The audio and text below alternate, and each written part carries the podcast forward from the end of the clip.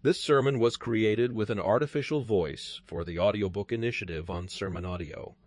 There may be mispronunciations or occasional repetitions. To report a mistake, please email us at info at sermonaudio.com.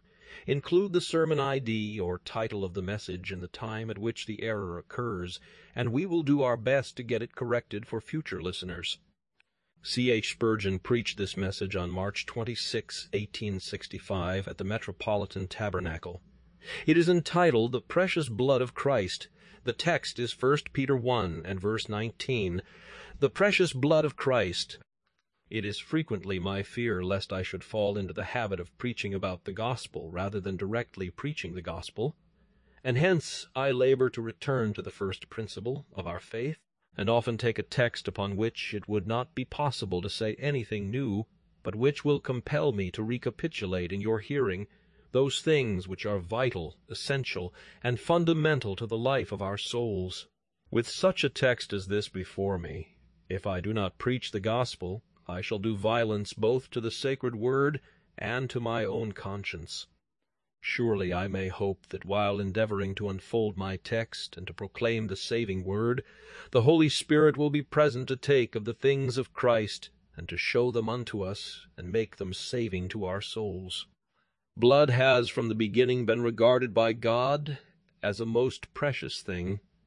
He has hedged about this fountain of vitality with the most solemn sanctions. The Lord thus commanded Noah and his descendants. Flesh with the life thereof, which is the blood thereof, shall ye not eat. Man had every moving thing that liveth given him for meat, but they were by no means to eat the blood with the flesh. Things strangled were to be considered unfit for food, since God would not have man become too familiar with blood by eating or drinking it in any shape or form. Even the blood of bulls and goats thus had a sacredness put upon it by God's decrees. As for the blood of man, you remember how God's threatening ran, and surely your blood of your lives will I require. At the hand of every beast will I require it, and at the hand of man. At the hand of every man's brother will I require the life of man. Whoso sheddeth man's blood, by man shall his blood be shed. For in the image of God made he man. It is true that the first murderer had not his blood shed by man. But then the crime was new, and the penalty had not then been settled and proclaimed. And therefore the case was clearly exceptional, and one by itself, and moreover, Cain's doom was probably far more terrible than if he had been slain upon the spot. He was permitted to fill up his measure of wickedness, to be a wanderer and a vagabond upon the face of the earth, and then to enter into the dreadful heritage of wrath which his life of sin had doubtless greatly increased. Under the theocratic dispensation, in which God was the king and governed Israel, murder was always punished in the most exemplary manner, and there was never any toleration or excuse for it. Eye for eye, tooth for tooth, life for life, was the stern, inexorable law. It is expressly written, Ye shall take no satisfaction for the life of a murderer which is guilty of death, but he shall surely be put to death. Even in cases where life was taken in chance, medley, or misadventure, the matter was not overlooked. The slayer fled at once to the city of refuge, where, after having his case properly tried, he was allowed to reside. But there was no safety for him elsewhere until the death of the high priest. The general law in all cases was, So ye shall not pollute the land wherein ye are, for blood it defileth the land and the land cannot be cleansed of the blood that is shed therein, but by the blood of him that shed it. Defile not therefore the land which ye shall inhabit, wherein I dwell. For I the Lord dwell among the children of Israel. Strange is it that that very thing which defileth should turn out to be that which alone can cleanse. It is clear, then, that blood was ever precious in God's sight, and he would have it so in ours. He first forbids the blood of beasts as food of man, then avenges the blood of man shed in anger, and, furthermore, takes care that even accident shall not pour it out unheeded. Nor is this all, for we hear within us the echo of that law.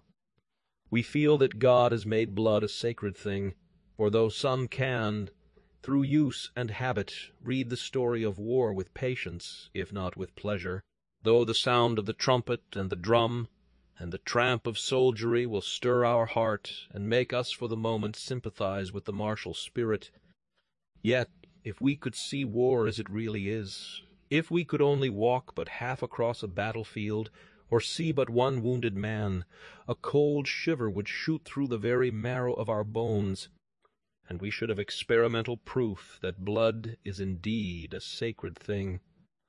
The other night, when I listened to one who professed to have come from battlefields of the American war, I felt a faintness and clammy sweat steal over me as he shocked and horrified us with the details of mutilated bodies and spoke of standing up to the tops of his boots in pools of human gore. The shudder which ran through us all was a sure confirmation of the sanctity with which God has forever guarded the symbol and nutriment of life. We cannot even contemplate the probability of the shedding of blood without fear and trembling, and comforts which entail high risks in their production or procuring will lose all sweetness to men of humane dispositions. Who does not sympathize with David in his action with regard to the water procured by his three mighties? The three heroes broke through the hosts of the Philistines to bring David water from the well of Bethlehem, and as soon as he received that water, though very thirsty and much longing for it, yet he felt he could not touch it because those men had run such dreadful risks in breaking thrice through the Philistine hosts to bring it to him, and therefore he took the water and poured it out before the Lord. As if it was not meet that men should run risk of life for any but God who gave life. His words were very touching. My God forbid it me that I should do this thing. Shall I drink the blood of these men that have put their lives in jeopardy? For with the jeopardy of their lives they brought it. I wonder at the cruelty of the great crowds who delight to see men and women running such fearful risks of life in rope dancing. How is it that they can feed their morbid curiosity on such dreadful food, and greet the man who is foolish enough to run such hazards with acclamations because of his foolhardiness? How much more Christ-like the regret of David that he should have led any man to risk his life for his comfort. How much how much more laudable was his belief that nothing short of the highest benevolence to man, or the highest devotion to God, can justify such jeopardy of life. Further permit me to observe that the seal of the sanctity of blood is usually set upon the conscience even of the most depraved of men, not merely upon gentle souls and sanctified spirits, but even upon the most hardened, for you will notice that men, bad as they are, shrink from the disgrace of taking blood money. Even those high priests who could sit down and gloat their eyes with the sufferings of the Saviour would not receive the price of blood into the treasury, and even Judas, that son of perdition, who could contemplate without horror the treachery by which he betrayed his master, yet when he had the thirty pieces of silver in his palm, found the money too hot to hold. He threw it down in the temple for he could not bear or abide the sight of the price of blood. Another proof that even when virtue has become extinct and vice reigns, yet God has put the broad arrow of his own sovereignty so manifestly upon the very thought of blood, that even these worst of spirits are compelled to shrink from tampering therewith. Now, if in ordinary cases the shedding of life be thus precious, can you guess how fully God utters his heart's meaning when he says, Precious in the sight of the Lord is the death of his saints? If the death of a rebel be precious, what must be the death of a child?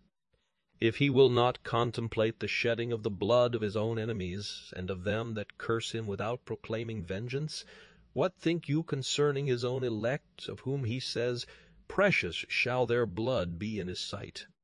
Will he not avenge them, though he bear long with them? Shall the cup which the harlot of Rome filled with the blood of the saints long remain unavenged? Shall not the martyrs from Piedmont and the Alps, and from our Smithfield, and from the hills of covenanting Scotland, yet obtain from God the vengeance due for all that they suffered, and all the blood which they poured forth in the defence of his cause? I have taken you up, you see, from the beast to man, from man to God's chosen men, the martyrs, I have another step to indicate to you. It is a far longer one. It is to the blood of Jesus Christ. Here powers of speech would fail to convey to you an idea of the preciousness. Behold here a person innocent, without taint within, or flaw without, a person meritorious, who magnified the law and made it honorable, a person who served both God and man, even unto death. Nay, here you have a divine person, so divine that in the Acts of the Apostles Paul calls his blood the blood of God. Place innocence and merit and dignity and position and Godhead itself in the scale, and then conceive what must be the inestimable value of the blood which Jesus Christ poured forth. Angels must have seen that matchless bloodshedding with wonder and amazement, and even God himself saw what never before was seen in creation or in providence. He saw himself more gloriously displayed than in the whole universe beside.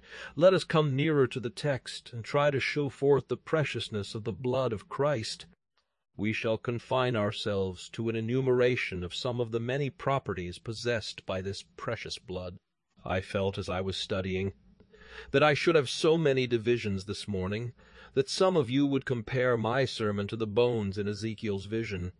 They were very many, and they were very dry, but I am in hopes that God's Holy Spirit may so descend upon the bones in my sermon which would be but dry of themselves, that they being quickened and full of life, you may admire the exceeding great army of God's thoughts of loving kindness towards his people, in the sacrifice of his own dear Son.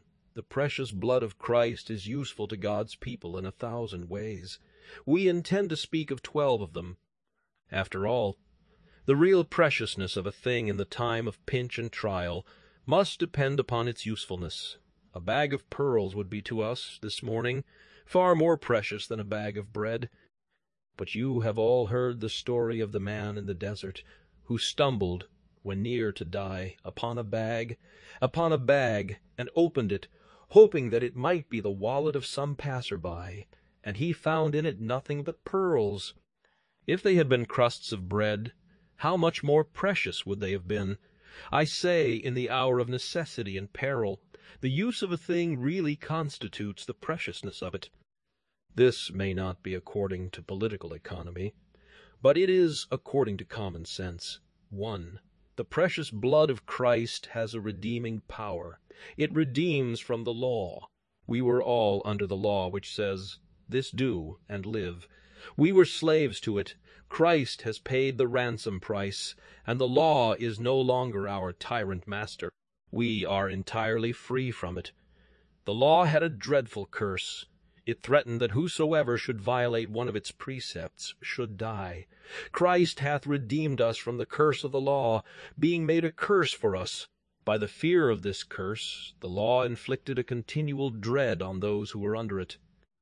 They knew they had disobeyed it, and they were all their lifetime subject to bondage, fearful lest death and destruction should come upon them at any moment.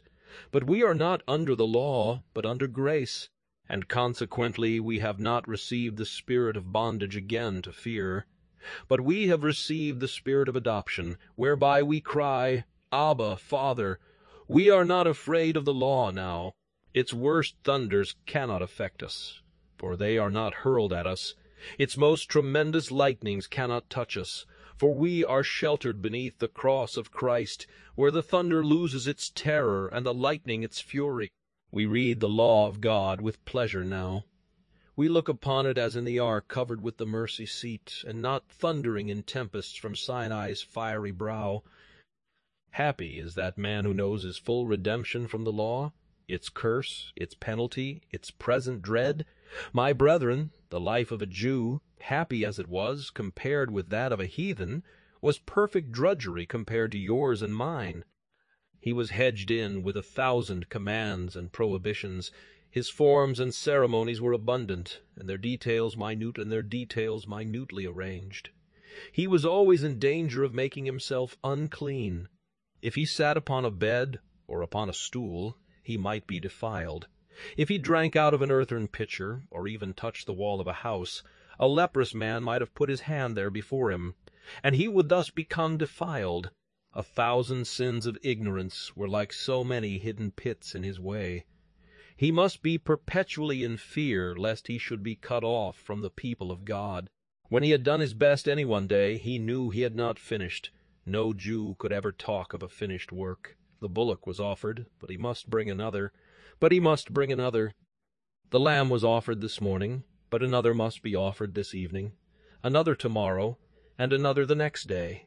The Passover is celebrated with holy rites. The Passover is celebrated with holy rites.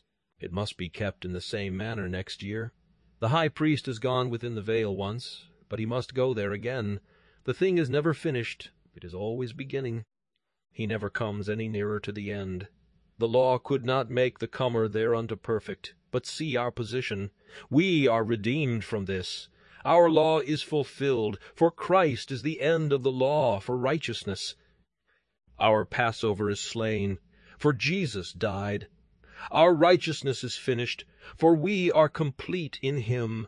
Our victim is slain, our priest has gone within the veil, the blood is sprinkled, we are clean and clean beyond any fear of defilement, for he hath perfected for ever those that were set apart.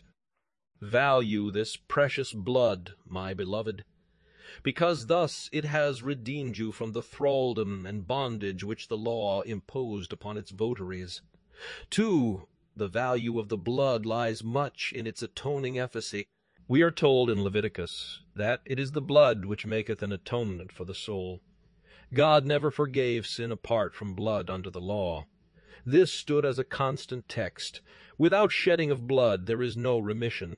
Meal and honey, sweet spices and incense, would not avail without shedding of blood. There was no remission promised to future diligence or deep repentance. Without shedding of blood pardon never came. The blood, and the blood alone, put away sin, and permitted that man to come to God's courts to worship because it made him one with God. The blood is the great at one ment. There is no hope of pardon for the sin of any man, except through its punishment being fully endured. God must punish sin.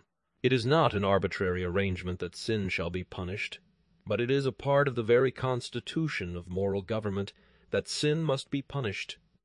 Never did God swerve from that, and never will he he will by no means clear the guilty. Christ therefore came and was punished in the place and stead of all his people. Ten thousand times ten thousand are the souls for whom Jesus shed his blood. He, for the sins of all the elect, hath a complete atonement made. For every man of Adam born who has believed or shall believe on that, or who is taken to glory before being capable of believing, Christ has made a complete atonement, Christ has made a complete atonement, and there is none other plan by which sinners can be made at one with God except by Jesus' precious blood. I may make sacrifices, I may mortify my body, I may be baptized, I may receive sacraments, I may pray until my knees grow hard with kneeling, I may read devout words until I know them by heart, I may celebrate masses, I may celebrate masses, I may worship in one language or in fifty languages, but I can never be at one with God except by blood, and that blood, the precious blood of Christ, my dear friends, many of you have felt the power of Christ's redeeming blood. You are not under the law now, but under grace. You have also felt the power of the atoning blood. You know that you are reconciled unto God by the death of his Son. You feel that he is no angry God to you, that he loves you with a love unchangeable. But this is not the case with you all. Oh, that it were! I do pray that you may know this very day the atoning power of the blood of Jesus. Creature, wouldst thou not be at one with thy Creator? Puny man, wouldst thou not have Almighty God to be thy friend? Thou canst not be at one with God except through the at one ment God hath set forth Christ to be a propitiation for our sins. Oh, take the propitiation through faith in his blood, and be thou at one with God. Three, thirdly, the precious blood of Jesus Christ has a cleansing power. John tells us in his first epistle, first chapter, seventh verse, the blood of Jesus Christ, his Son, cleanseth us from all sin.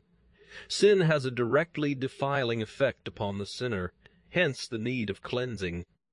Suppose that God the Holy One were perfectly willing to be at one with an unholy sinner, which is supposing a case that cannot be, yet even should the pure eyes of the Most High wink at sin, still, as long as we are unclean, we never could feel in our own hearts anything like joy and rest and peace. Sin is a plague to the man who has it, as well as a hateful thing to the God who abhors it. I must be made clean. I must have mine iniquities washed away, or I never can be happy. The first mercy that is sung of in the 103rd Psalm is, Who forgiveth all thine iniquities. Now we know it is by the precious blood that sin is cleansed. Murder, adultery, theft, whatever the sin may be, there is power in the veins of Christ to take it away at once and forever. No matter how many nor how deeply seated our offenses may be, the blood cries, Though your sins be as scarlet, they shall be as scarlet, they shall be as white as snow. Though they be red like crimson, they shall be as wool. It is the song of heaven. We have washed our robes and made them white in the blood of the Lamb. This is the experience of earth, for none was ever cleansed except in this fountain, opened for the house of David for sin and for uncleanness. You have heard this so often that perhaps if an angel told it to you, you would not take much interest in it, except you have known experimentally the horror of uncleanness and the blessedness of being made clean. Beloved, it is a thought which ought to make our hearts leap within us, that through Jesus' blood there is not a spot left upon any believer, not a wrinkle, nor any such thing. Though in myself defiled I am, and black as Kedar's tents appear, yet when I put thy garments on, fair as the courts of Solomon. You have no spiritual beauty, beloved, apart from Christ, but having Christ, he himself saith, Thou art all fair, my love, there is no spot in thee. O precious blood, which makes the blackamoor white as snow, and takes out the leopard's spots. O precious blood, removing the hell stains of abundant iniquity, and permitting me to stand accepted in the beloved, notwithstanding all the many ways in which I have rebelled against my God. 4. A fourth property of the blood of Christ is its preserving power. You will rightly comprehend this when you remember the dreadful night of Egypt, when the destroying angel was abroad to slay God's enemies. A bitter cry went up from house to house as the firstborn of all Egypt, from Pharaoh on the throne to the firstborn of the woman behind the mill and the slave in the dungeon, fell dead in a moment. The angel sped with noiseless wing through every street of Egypt's many cities, but there were some houses which he could not enter. He sheathed his sword, and breathed no malediction there. What was it which preserved the houses? The inhabitants were not better than others. Their habitations were not more elegantly built. There was nothing except the blood stain on the lintel and on the two side posts. And it is written, When I see the blood, I will pass over you. There was nothing whatever which gained the Passover for Israel, but just the sprinkling of blood. The father of the house had taken a lamb and killed it, had caught the blood in a basin, and while the lamb was roasted that it might be eaten by every inhabitant of the house, he took a bunch of hyssop, stirred the basin of blood, and went outside with his children and began to strike the posts, and to strike the door, and as soon as this was done, they were all safe, all safe, no angel could touch them. The fiends of hell themselves could not venture there. Beloved, see, we are preserved in Christ Jesus. Did not God see the blood before you and I saw it? And was not that the reason why he spared our forfeited lives, when, like barren fig trees, we brought forth no fruit for him? When we saw the blood, let us remember it was not our seeing it which really saved us. One sight of it gave us peace, but it was God seeing it that saved us. When I see the blood, I will pass over you and today. If my eye of faith be dim, and I can scarce see the precious blood, so as to rejoice that I am washed in it, Yet God can see the blood, and as long as the undimmed eye of Jehovah looks upon the atoning sacrifice of the Lord Jesus, he cannot smite one soul that is covered with its scarlet mantle. Oh, how precious is this blood-red shield! My soul, cower thou down under it when the darts of hell are flying. This is the chariot, the covering whereof is of purple. Let the storm come, and the deluge rise, let even the fiery hail descend. Beneath that crimson pavilion my soul must rest secure. For what can touch me when I am covered with his precious blood? The preserving power of that blood should make us feel how precious it is. Beloved, let me beg you to try and realize these points.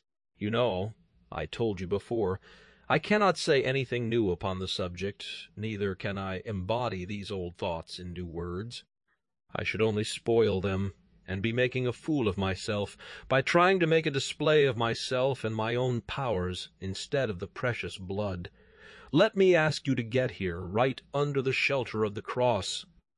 Sit down now beneath the shadow of the cross, and feel, I am safe, I am safe, O ye devils of hell, or ye angels of God.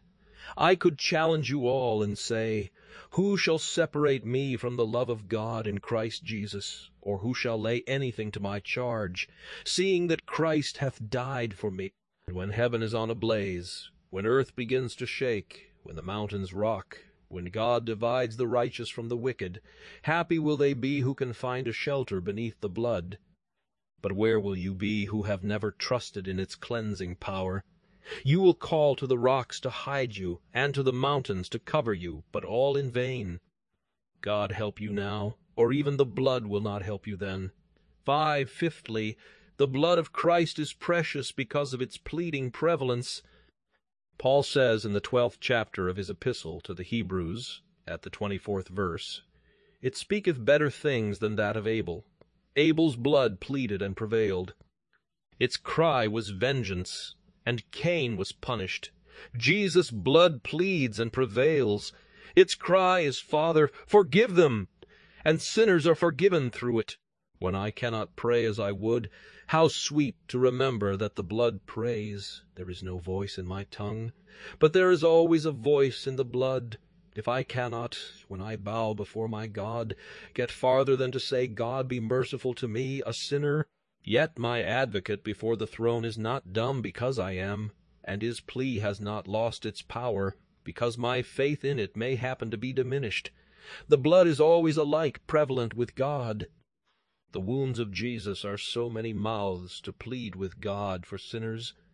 What if I say they are so many chains with which love is led captive, and sovereign mercy bound to bless every favored child?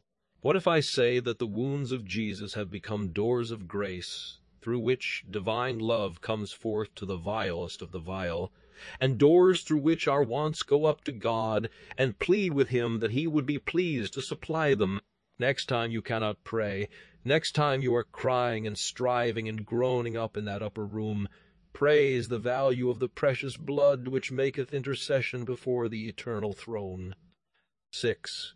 Sixthly, the blood is precious, where perhaps we little expect it to operate. It is precious because of its melting influence on the human heart. They shall look upon me whom they have pierced, and they shall mourn for him as one that mourneth for his only son, and shall be in bitterness for him, as one that is in bitterness for his firstborn. There is a great complaint among sinners, when they are a little awakened, that they feel their hearts so hard. The blood is a mighty melter. Alchemists of old sought after a universal solvent. The blood of Jesus is that. There is no nature so stubborn that a sight of the love of God in Christ Jesus cannot melt it. If grace shall open the blind eye to see Christ, the stone in the human heart shall melt away when it is plunged into a bath of blood divine. Cannot you say, dear friends, the Toplady was right in his hymn, Law and terrors do but harden all the while they work alone, but a sense of blood-bought pardon soon dissolves a heart of stone. Sinner, if God shall lead thee to believe this morning in Christ to save thee, if thou wilt trust thy soul in his hands to have it saved, that hard heart of thine will melt at once. You would think differently of sin, my friends, if you knew that Christ smarted for it. Oh, if you knew that out of those dear languid eyes there looked the loving heart of Jesus upon you, I know you would say, I hate the sin that made him mourn and fastened him to the accursed tree.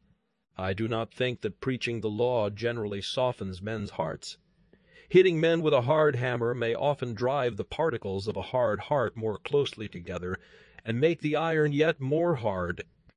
But oh, to preach Christ's love, his great love wherewith he loved us, even when we were dead in sins! and to tell to sinners that there is life in a look at the crucified one. Surely this will prove that Christ was exalted on high to give repentance and remission of sins. Come for repentance, if you cannot come repenting. Come for a broken heart, if you cannot come with a broken heart. Come to be melted, if you are not melted. If you are not melted, come to be wounded, if you are not wounded. 7. But then comes in a seventh property of the precious blood.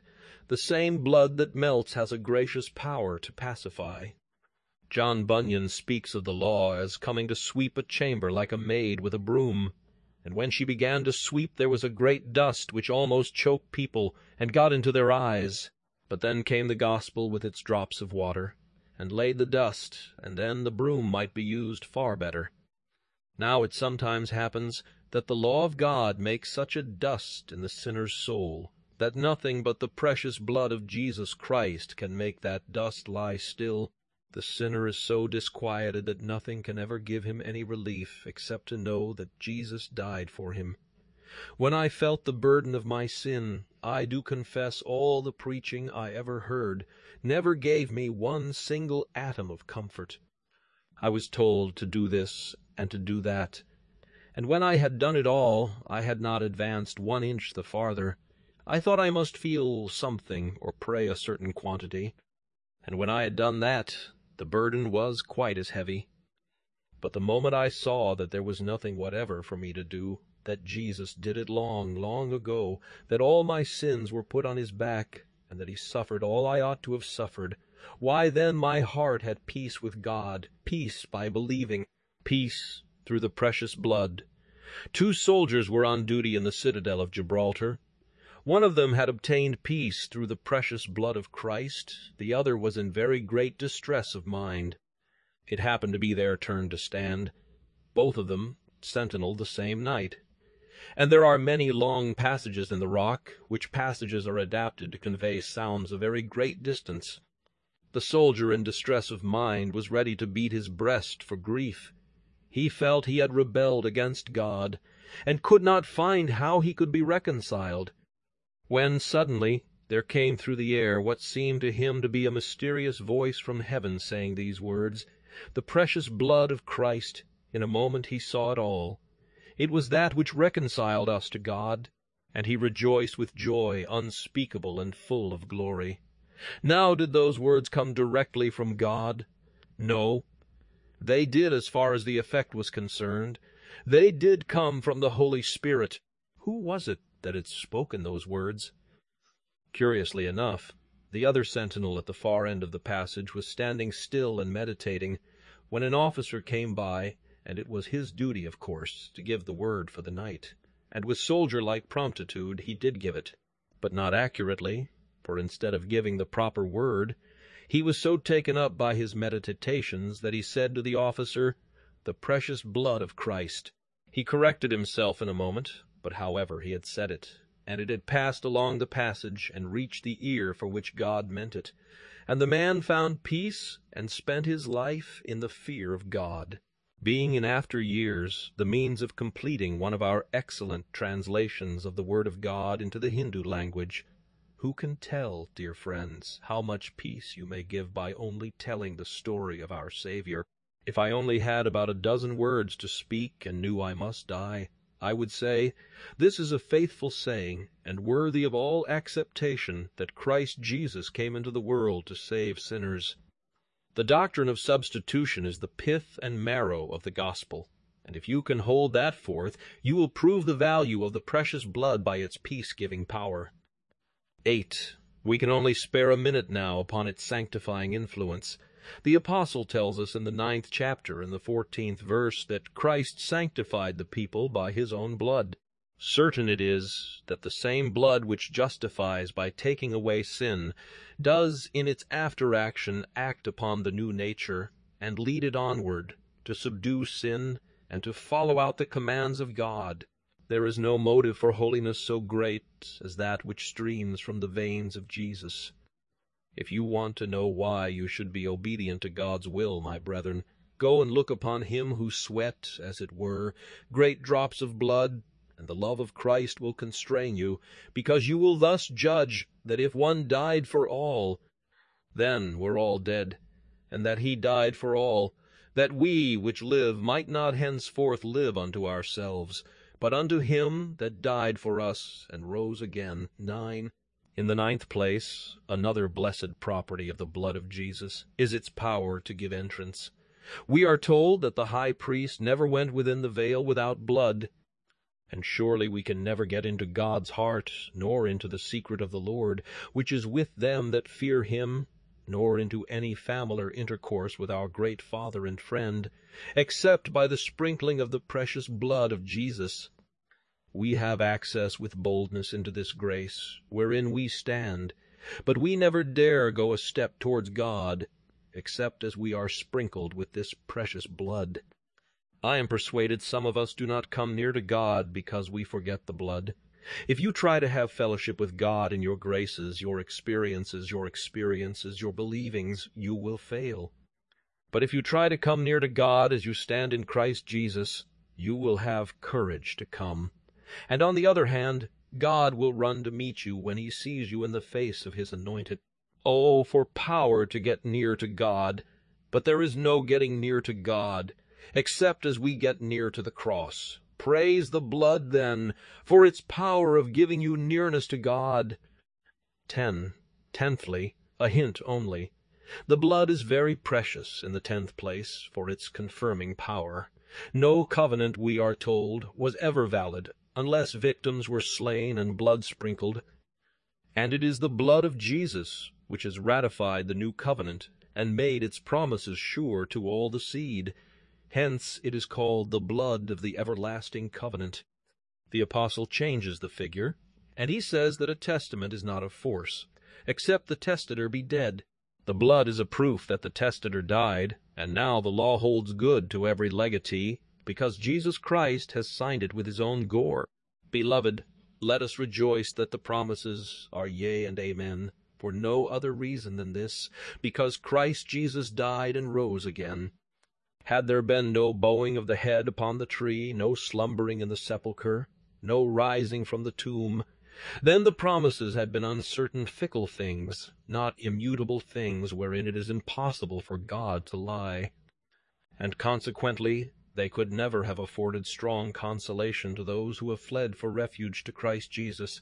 See then the confirming nature of the blood of Jesus, and count it very precious. 11. I have almost done, but there remains another, it is the eleventh one, and that is the invigorating power of the precious blood. If you want to know that, you must see it set forth as we often do when we cover the table with the white cloth, and put thereon the bread and wine. What mean we by this ordinance? We mean by it that Christ suffered for us, and that we being already washed in his precious blood, and so made clean, do come to the table to drink wine as an emblem of the way in which we live and feed upon his body and upon his blood.